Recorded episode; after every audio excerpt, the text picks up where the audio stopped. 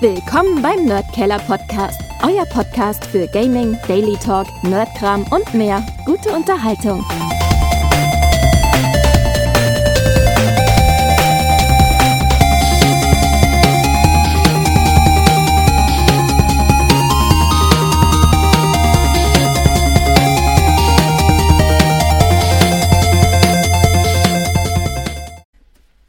Hallo und willkommen zu einem kurzen, kleinen, aber feinen Review-Podcast, in dem ich über ja, das eine oder andere Spielchen immer rede, das ich aktuell gespielt und getestet habe. Und eines davon ist The Falconeer, das ich für die Xbox Series X zum Testen bekommen habe. Und das Faszinierende daran ist, dass das Spiel ein Ein-Mann-Projekt grundsätzlich war und ist und von dem Aspekt her eigentlich total faszinierend ist, weil es ist ein Open-World-Spiel, ihr habt verschiedene Flugtiere wie riesige Adler zum Beispiel, auf denen euer Charakter herumreitet in dieser Welt, ihr müsst Quests erfüllen und dergleichen, ihr müsst Kämpfe austragen und das Tolle ist, es schaut grafisch sehr beeindruckend aus. Also diese Naturgewalten, man hat sehr viel Wasser, sehr viel Meer, Wolken, Wettereffekte und so weiter und so fort. Das ist richtig cool. Aber man merkt halt dann doch, dass in den einen oder anderen Punkt dann doch ein bisschen schwächelt, wo man halt ein großes Team dahinter hätte brauchen können.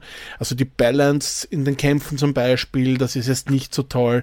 Manchmal bleibt man auch hängen beim Durchfliegen von zerklüfteten Felsbögen oder dergleichen. Das mag dem einen oder anderen sicher nicht gefallen.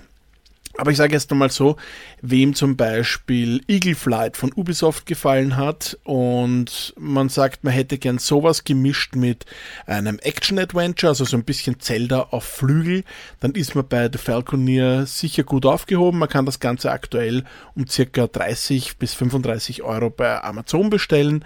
Also das ist ein ganz okay Preis, sage ich jetzt mal. Ein bisschen günstiger könnte sein. Also bei einem äh, bei einem Re-Release oder vielleicht bei, einem, bei einer Aktion, vielleicht gibt es es im Black Friday irgendwo günstiger, kann man durchaus zuschlagen. Und ja, aber trotzdem, meine Kudos an Thomas Sala, der das Spiel eben entwickelt hat. Publisher ist Wired Productions und rausgekommen ist das Spiel am 10. November 2020.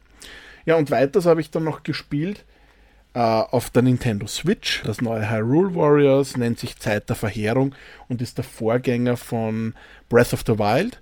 Darüber werde ich noch ausführlicher in einem anderen Podcast mit Michi reden, aber so viel sei mal verraten. Es ist mehr Breath of the Wild als Hyrule Warriors. Ein tolles Spiel auf jeden Fall. Ich bin gut, gut unterhalten gewesen. Ich habe richtig Freude dran gehabt. Genauso habe ich aber Freude dran gehabt an The Last Blade. Das ist ein Spielchen fürs Neo Geo Pocket gewesen. Gibt es jetzt für den Nintendo Switch.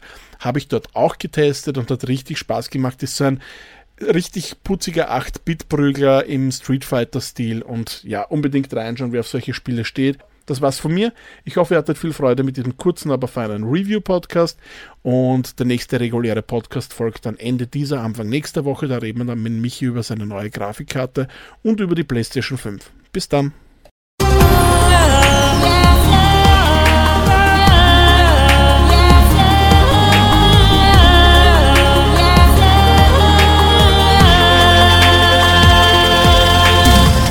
Podcast für Gaming, Daily Talk, Nerdkram und mehr.